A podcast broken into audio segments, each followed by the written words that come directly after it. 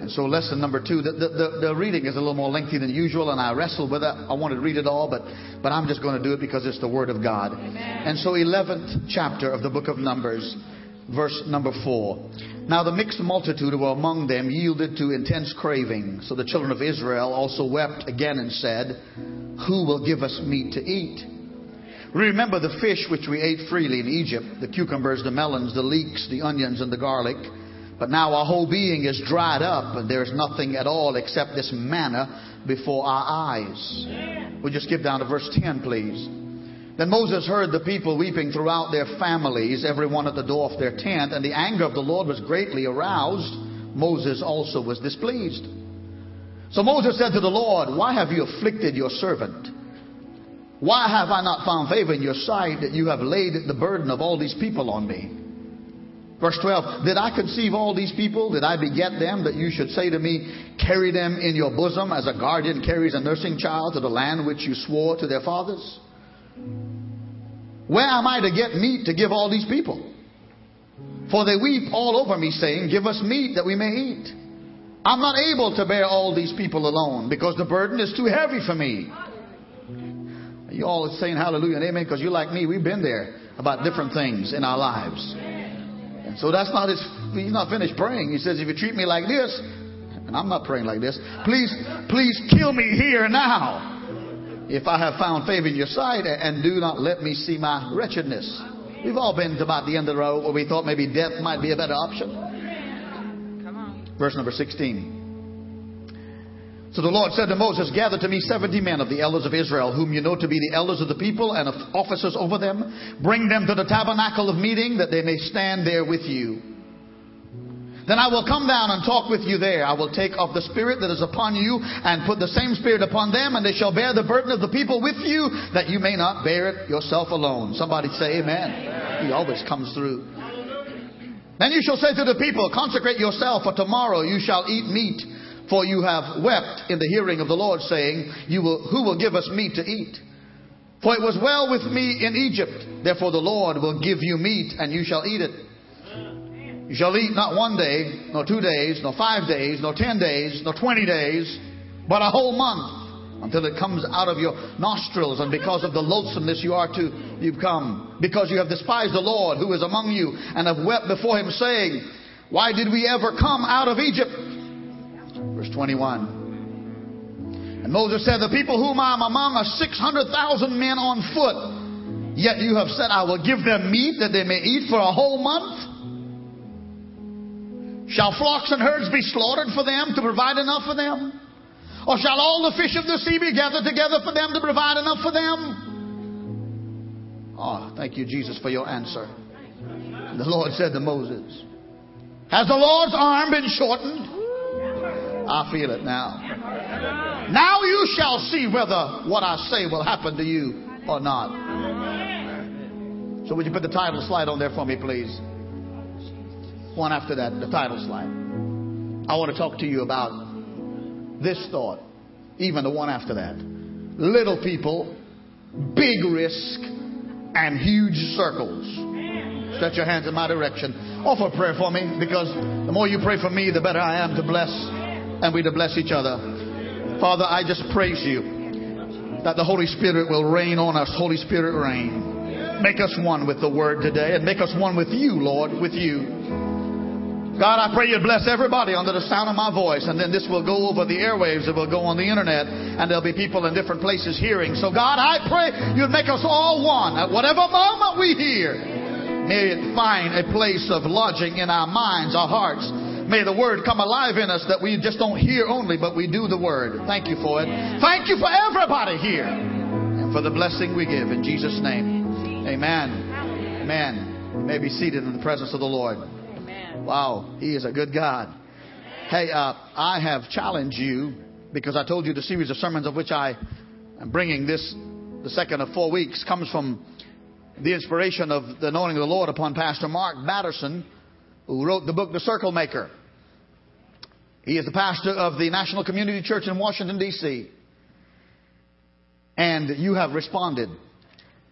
You have purchased this book. Others have said to me that you have gone and it's not available. Somebody texted me and said, Mine just came in. I can't hardly wait to read it.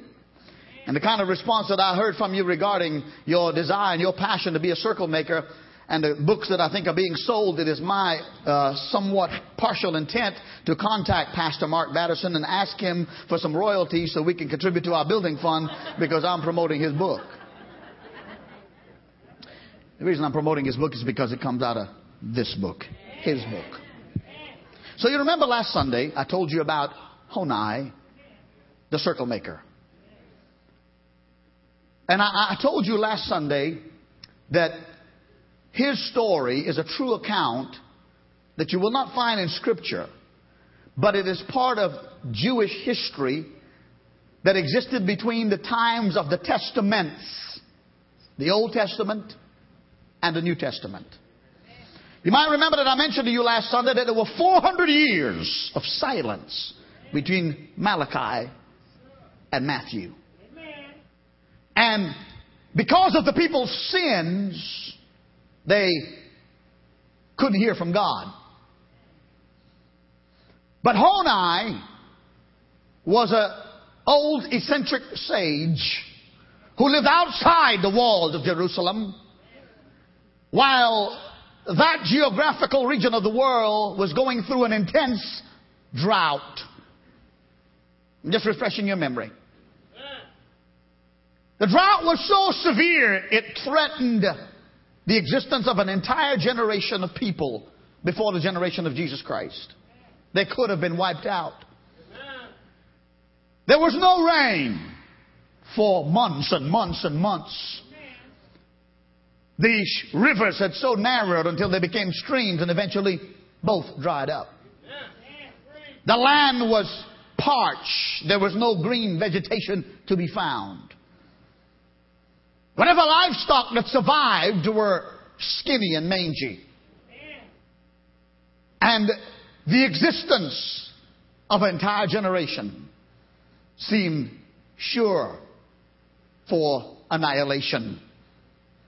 But there was one man by the name of Honi who prayed anyhow. He had the faith to believe that even though his generation couldn't hear from God. God could still hear them. And so you remember I told you that he had the, the courage to step outside of the walls of Jerusalem on the parched, dry, brown sand with about a six foot staff in his hand. As you know, that culture, many people were shepherds and it was customary for them to go around with a staff in their hand. And on one day, because of his boldness and his faith in God, he, with his staff in his hand, went around where he was standing, reaching out as far as he can with the staff and began to draw a circle in the ground. All the way 360 degrees. And Honi said to God that day, I am not going to leave this circle and this place of prayer but I want to meet with you here as long as it takes for you to have mercy on us. And I'm not just praying for a little sprinkle of rain. I'm not just praying for a summer passing cloud, but I'm praying for rain that will fill up cisterns and caverns and rivers and lakes. And by the time he finished his prayer, God began to send rain. It sent so much rain until the land was blessed. The drought was stopped all because of the power of one man who said, God, I believe that nothing is impossible with you and I'm going to hold my place until you show up and show out. Give a Lord a hand clap of praise.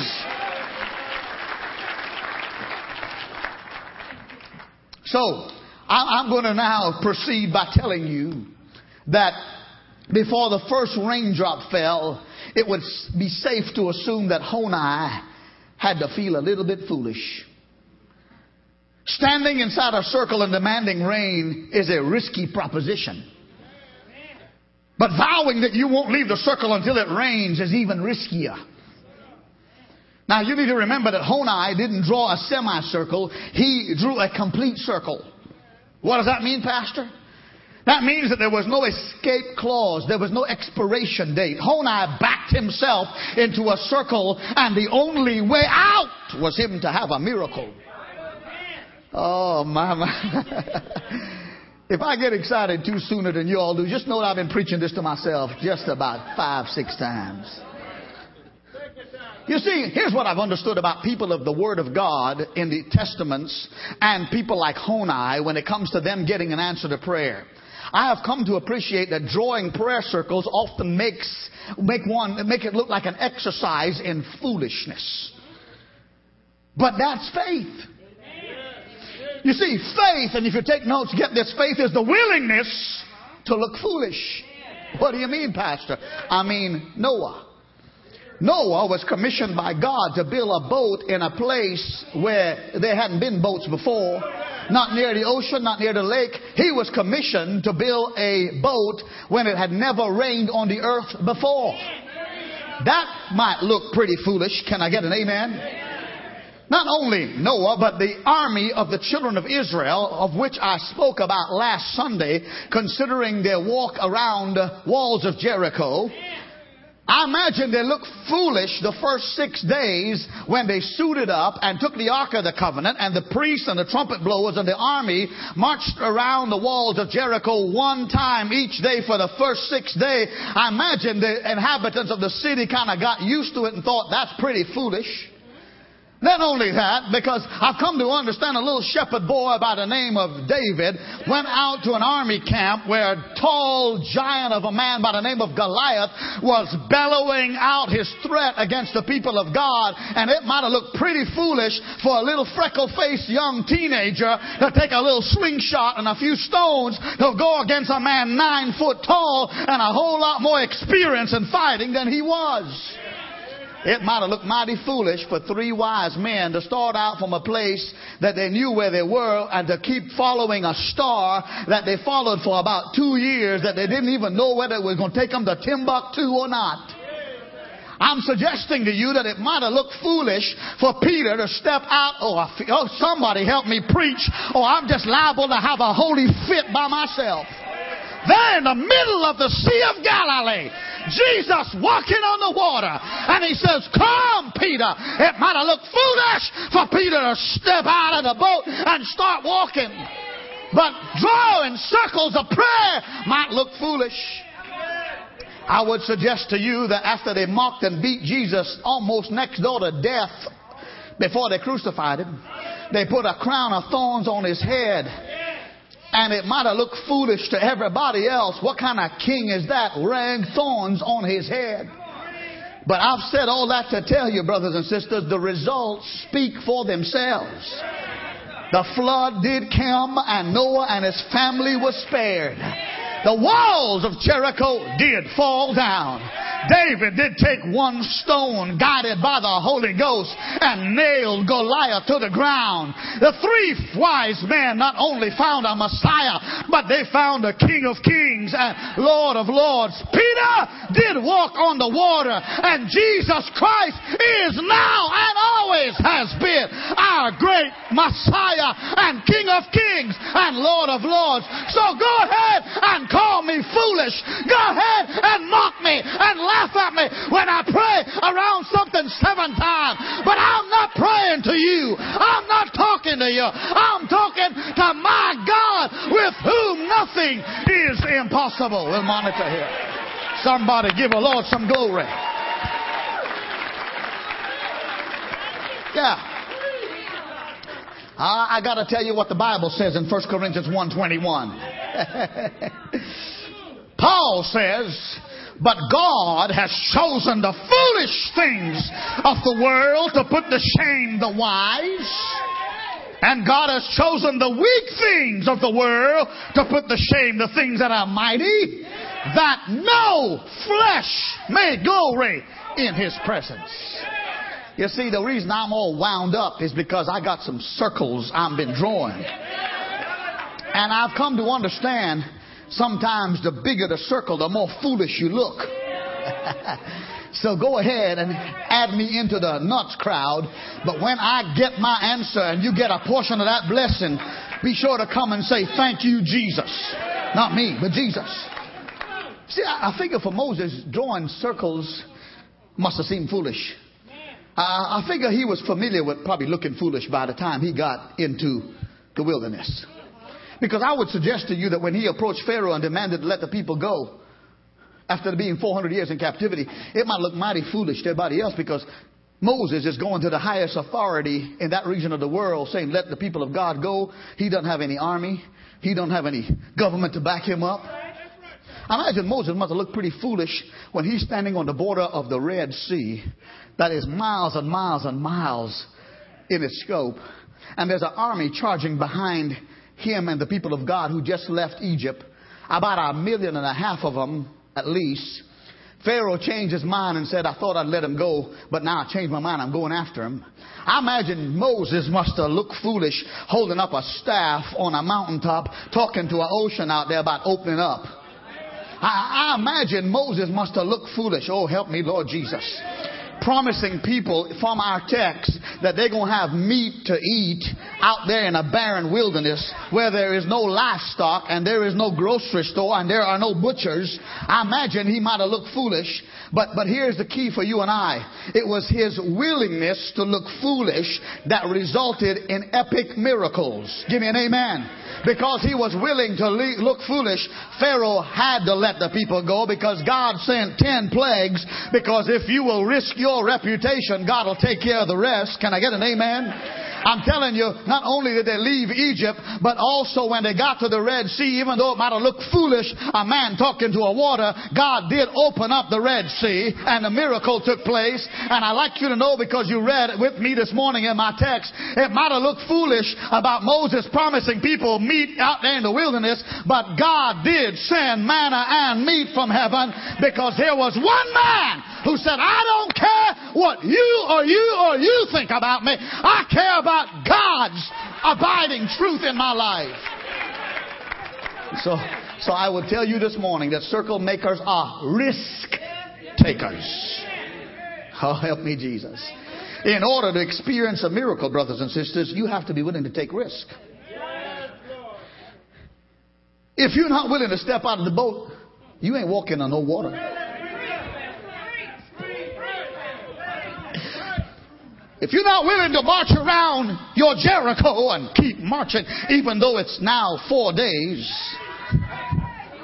See, some people they want their they want their microwave miracle. Stick it in there. It's been frozen in the fridge for 15 months, but they're gonna eat it in about three minutes.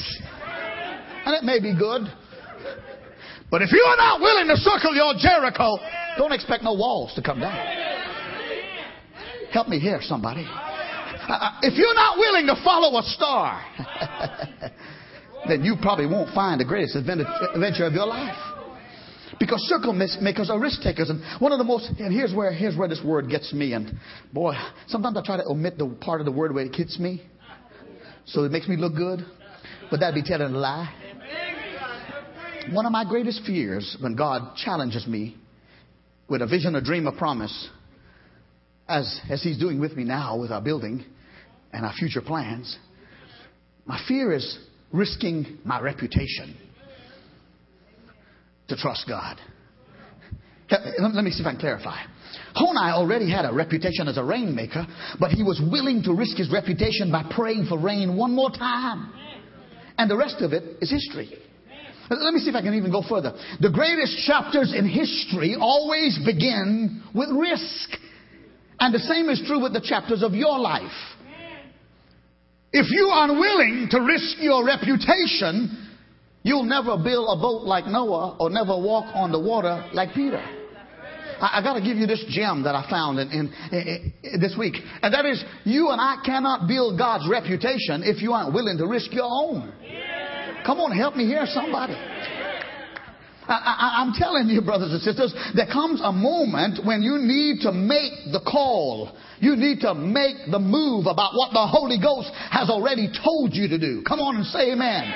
There comes a moment when you got to quit thinking about what the options are, and after praying and circling them after a little while, there comes a point where you understand that circle makers are risk takers. And I say that to tell you that Moses had learned this lesson. What did he learn? He learned that if you don't take the risk, you forfeit the miracle. I, I, don't know about you, but after about 40 years, manna and meat in the desert is not going to suffice if there's milk and honey across the Jordan. Just a little insert, ain't in this book, but I ain't all about it. you see, I want you to understand that there are things that God will call you to believe in, trust for, seek Him for, put in your life, deposit in your spirit, call you to do, to believe for your marriage, believe for your finances, believe for your deliverance, believe for your getting out of debt, believe for your career, believe for your business, that, that it's going to look foolish at first.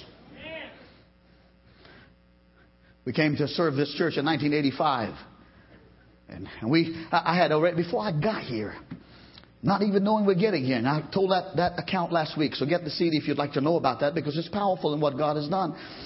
Before Valerie and I got here in 1985, I had already written down on a piece of paper, more than one, about what God was saying to me about being a pastor, about building a church and building a ministry and reaching people. And oh, it was staggering to me, 28 years old.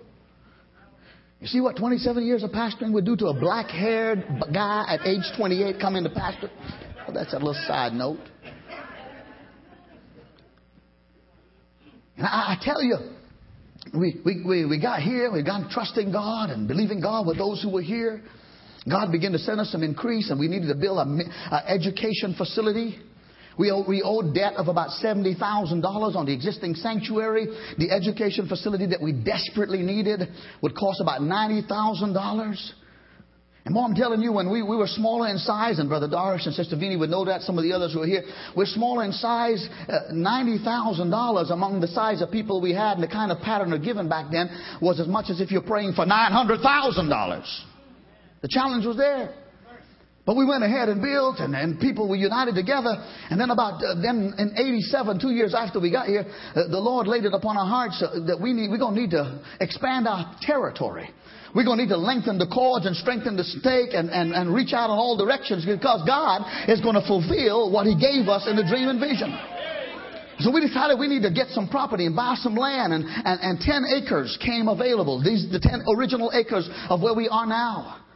And I, and I, I challenged the, the, leaders of our church and challenged the church, and we prayed. We owed ninety thousand on one thing, seventy thousand on something else, and, and, that was eighty-seven. We could get ten acres at eighty-seven on Highway thirty-four for uh, for six thousand dollars an acre. Them days are gone, brothers. How many know what God's doing? Huh? And here it was. God challenged us. It, it, and I had uh, one, one person in particular who appeared to be on my team, but wasn't on my team, who appeared to be uh, cheering for me, but really wasn't cheering for me, you know. And, and I had one of, one of the persons at that time in the church whose name I won't give away, uh, and it's all been fixed up and all, but, uh, but he's not here anymore. So I, I wasn't born last night. I'll be talking about him if he's right here. Uh, the, the, the, the idea was, he said, now Pastor, how come we buying land and projecting building in the future when we owe money on the present existing sanctuary and this new building? How come, how come we're doing that? That doesn't seem like a lot of sense here. We're just a, a few of us. And I said, God has opened the door. God has given us a vision and He has told us to press forward. He will, if we preach His word, we minister to people, we carry out the dream, God will take care of the church. And I'm here to tell you, brothers and sisters, that not only did God take care of us, but here you are sitting today. Oh, somebody ought to give a lot of praise because somebody dared to believe in the eyes of what other people thought foolish.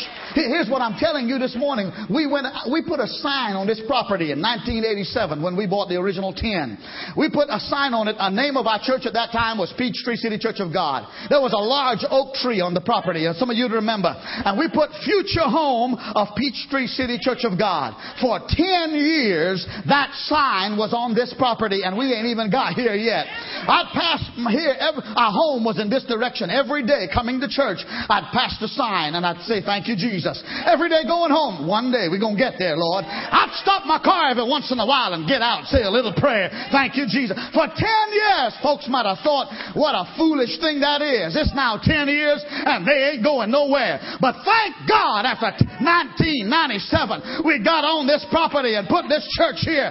It's now been about 14 14 years, we have about 25 acres. And God is fulfilling His promise if you're willing to look foolish but believe God anyhow. Give the Lord another praise, somebody.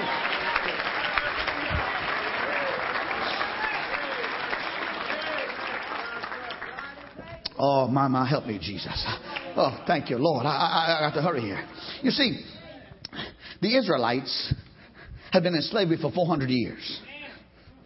God delivered them out of slavery. But after Moses got to dealing with these people who had been in slavery for a season of time, he began to realize that it's much harder to get Egypt out of the Israelites than to get the Israelites out of Egypt. Because wherever you are, that's where you are. Woo. Yeah, I got a high school diploma and about three other degrees, and I just said something profound. Wherever you are, that's where you are. And that ain't really what I meant. I just want to introduce this thought.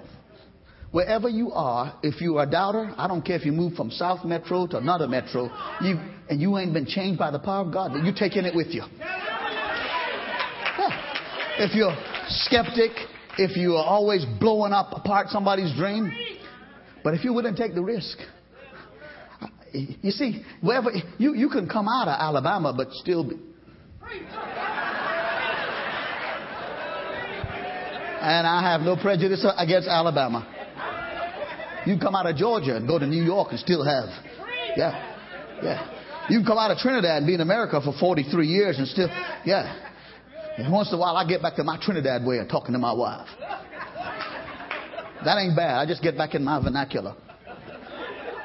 She said, I thought you'd forget that by now. You could take the boy out of Trinidad, but you can't take the Trinidad out of the boy. Sometimes that's good, sometimes that ain't so good. So, so here you are. You got people come out of Egypt Despite their memories of them being slaves and the ten miracles that God gave to bring them out, they want to go back to Egypt. So, so I need to hurry. Our text says in chapter 11, verse 4, look at the screen and I'll read it. It says, Now the mixed multitude who were among them yielded to intense craving, so the children of Israel also wept again, saying, Who will give us meat to eat? You remember the fish which we ate freely in Egypt, the cucumbers, the melons, the leeks, the onions, the garlic? But now our whole being is dried up. There's nothing at all except this manna before our eyes. Isn't it amazing? They're complaining. I know it's kind of shocking. Instead of manna, they want meat. And for those of you that are hardcore carnivores, you know that you got to pray really hard about going on this Daniel fast kind of business because Daniel fast don't have no meat. Pardon the double negative, but, huh? Somebody says you ain't ready to die unless you first ate one of these Brazilian style all you can eat meat restaurant. Go ahead and say amen. I can tell by looking at us you've been there and done that. I'm waiting for my turn. Now, you, you got to think about the selective memory going on in these people who came out of Egypt. The Israelites longingly remember the free fish they ate in Egypt but they forget this little fact that the food wasn't free because they wasn't free. That was slave food. Y- y'all are hearing me, somebody? They wasn't free. They, they were victims of genocide. At one particular part of their history, before God delivered them, Pharaoh commanded that all the male babies be killed. That's genocide. It's amazing how you forget. Huh? They, they, they missed the menu on the meat, or the meat on the menu rather. And isn't it just a little bit ironic that the Israelites were complaining about one miracle while asking for another? I mean, their capacity for complaining was astounding. And, and, sometimes I may scoff at the Israelites and think, how dare you, when every once in a while I got to think about, how dare me? I mean, here God supernaturally gives us bread in the desert called manna. And every morning we collect it and we put it together. And the Bible describes what it looks like and what it tasted like and how they fixed it. They would either grind it in their meal or grind it in other kinds of ways, bake it in, an, uh, in, in, some kind of over fire of some sort. It would taste like a sweet roll of some kind of way. And, and they didn't have nothing to eat, and God gives it to them every day. And, and here in the middle of already getting a miracle, they're complaining about. Wow.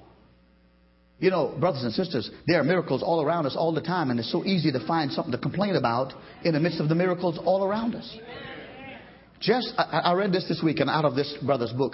Just the capacity to read, for your eye to fix itself upon a page or a book and read. The simple act of reading involves millions of impulses firing across billions of synapses in your brains. Listen to this. Here's the miracle. While you're reading, your heart goes about its business circulating five quarts of blood through a hundred thousand miles of veins, arteries, and capillaries. There's more. Isn't it amazing that you can even concentrate while you're reading? Because while all that's going on, you are on a planet that is traveling 67,000 miles per hour through space while spinning around on its axis at a speed of a thousand miles an hour. And you wonder why you got vertigo? All that's going on. The miracle's going on. And sometimes we forget about the manna we already received. Now, now, and I need to, let me get to the point. And verse 21, and so Moses hears them complaining, and he says, uh, God, how, how, tell me how you're going to give meat to all these people. Verse 21, the people whom I am among are 600,000 men on foot, yet you said I will give them meat and they may eat for a whole month. Moses' dilemma, please God, don't set me up for failure here. I'm risking my reputation. Shall flocks and herds be slaughtered for them to provide food for them, or shall all the fish of the sea be gathered together for them to provide enough for them?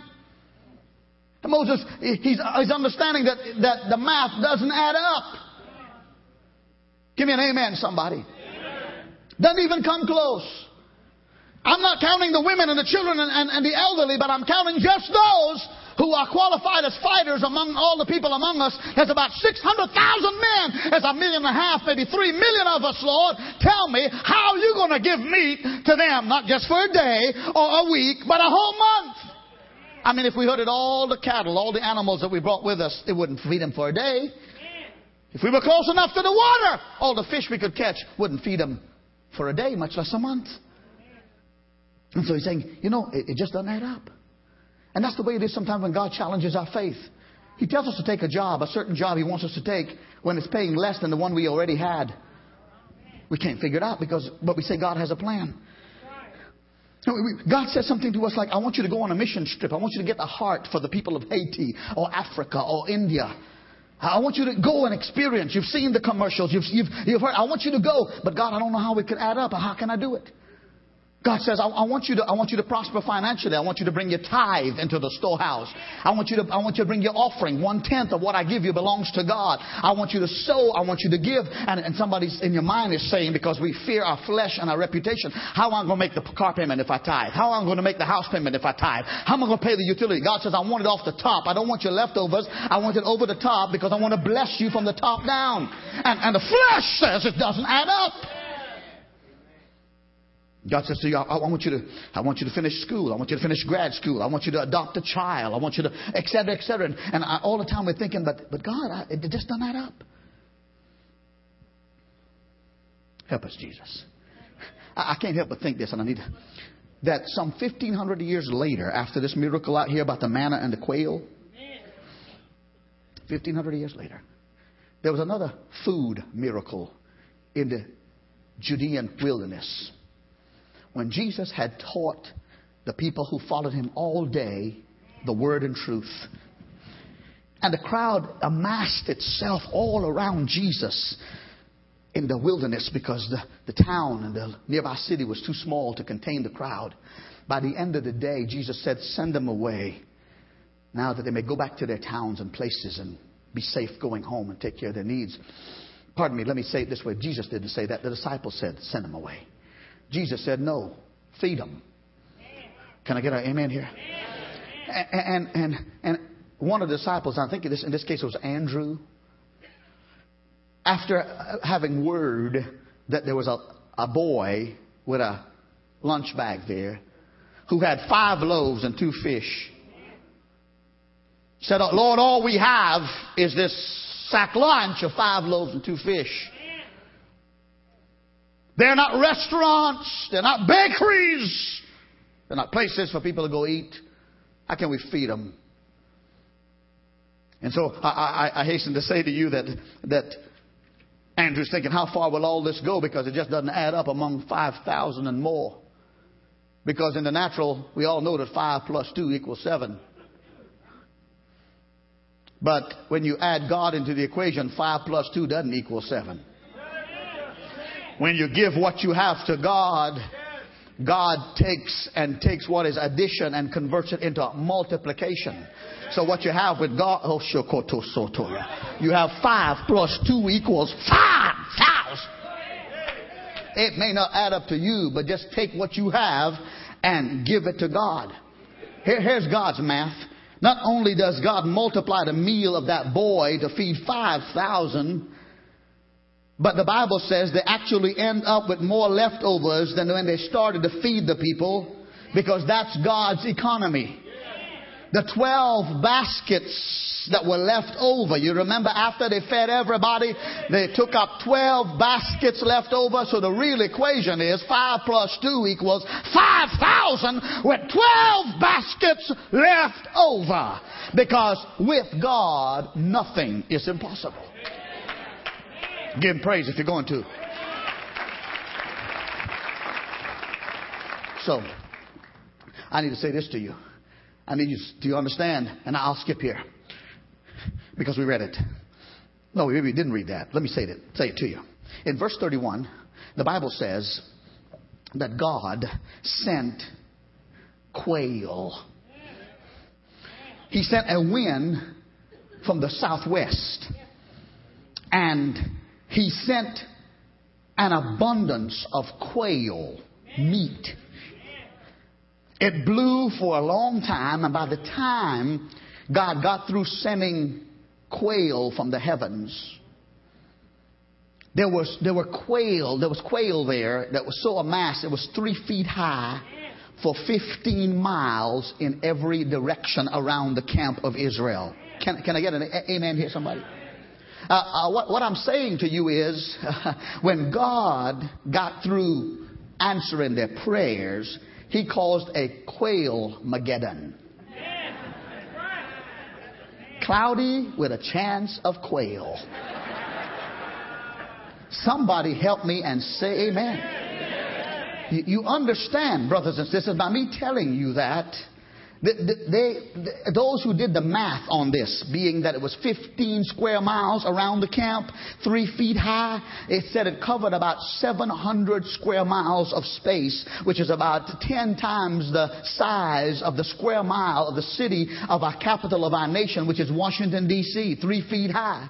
Help me hear somebody. As a matter of fact, those who did the math said to what you had, if you measured out the size of the quail, medium size and medium weight, what God sent by this quail quail Mageddon was about 105 million quail.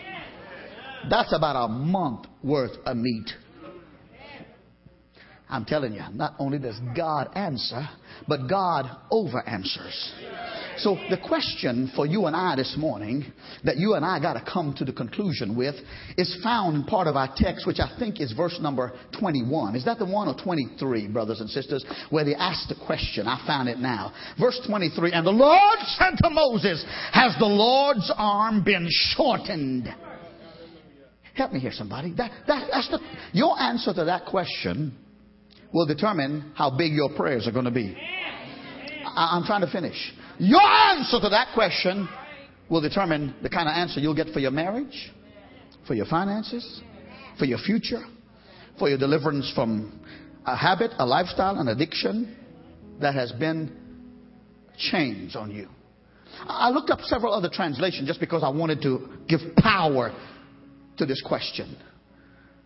In the New Living Translation, the question, same verse, has my arm lost its power? The question is, do you think I'm weak? God says to Moses, where am I going to get quail or meat or manna or, or any kind of meat to feed a million and a half people for a month? And God says, do you think I'm weak? Is the Lord's power limited? I like the Amplified Version. Has the Lord's hand, his ability and power, become short, thwarted, and inadequate? The answer is, I didn't hear you. And so, It depends on how you answer that question. Jerry Jacobs, who's here this morning, his wife, he and Cleo are part of this church for many years. His wife is our church treasurer. And I'm, I'm not doing this because he desired to be patted or applauded. I'm doing it because of the miracle that it is. Jerry told me last Sunday in between both services, he said, Pastor, I just want to give you this testimony based on what I heard you preach this morning. He said, Last year, Pastor, when, when uh, you challenged the church to rise up and build and ask the congregation to give pledges, financial gifts every month, a week for the next three years to the vision, the dream, so we could not have a big debt. We signed up because we want to be part of it also. They, they own a business, they own a restaurant, the city of Tyrone. Had it for a while and serve others and serve their church. And he said to me, he said, right after we uh, made that pledge and signed that card that we're going to give above our tithe and offerings to rise up and build in the economy that last year was and the year preceding, all of a sudden our business began to decrease. Customers, not as many, income, not as much. Because sure enough, as you draw a circle in the sand and you tell God, I'm going to step in here, the devil is going to show you why you shouldn't have done that. Because his business is fear, scare tactics to keep you from the greater blessing. These sufferings that you have are momentary and temporal for the greater glories to come. And, and Jerry said this to me, and it so sparked my faith. Said he and his wife, after they began to see that what was happening and knew it to be an attack of Satan, he said they talked to several of their friends in church or others that were faith believing, praying people.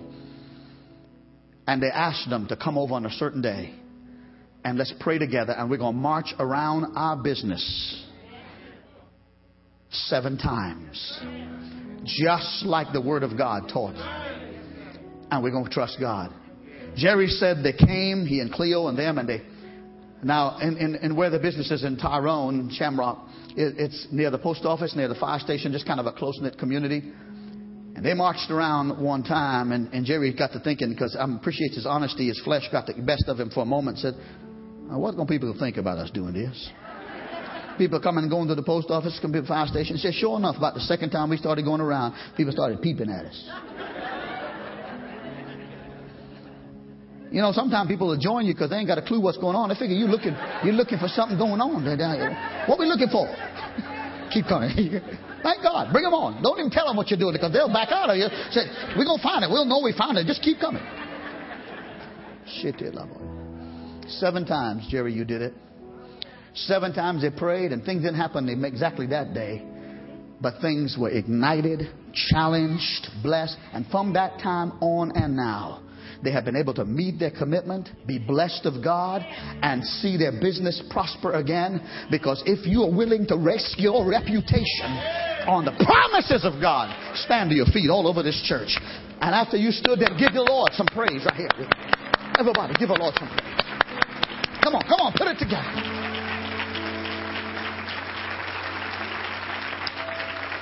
I, I close with these thoughts because I want to I want to pray over you before you go.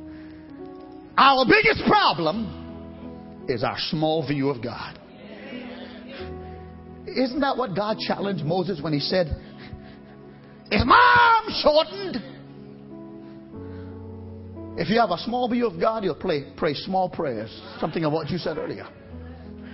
If you, only, if, if you figure that if I can't figure it out, God must not be able to,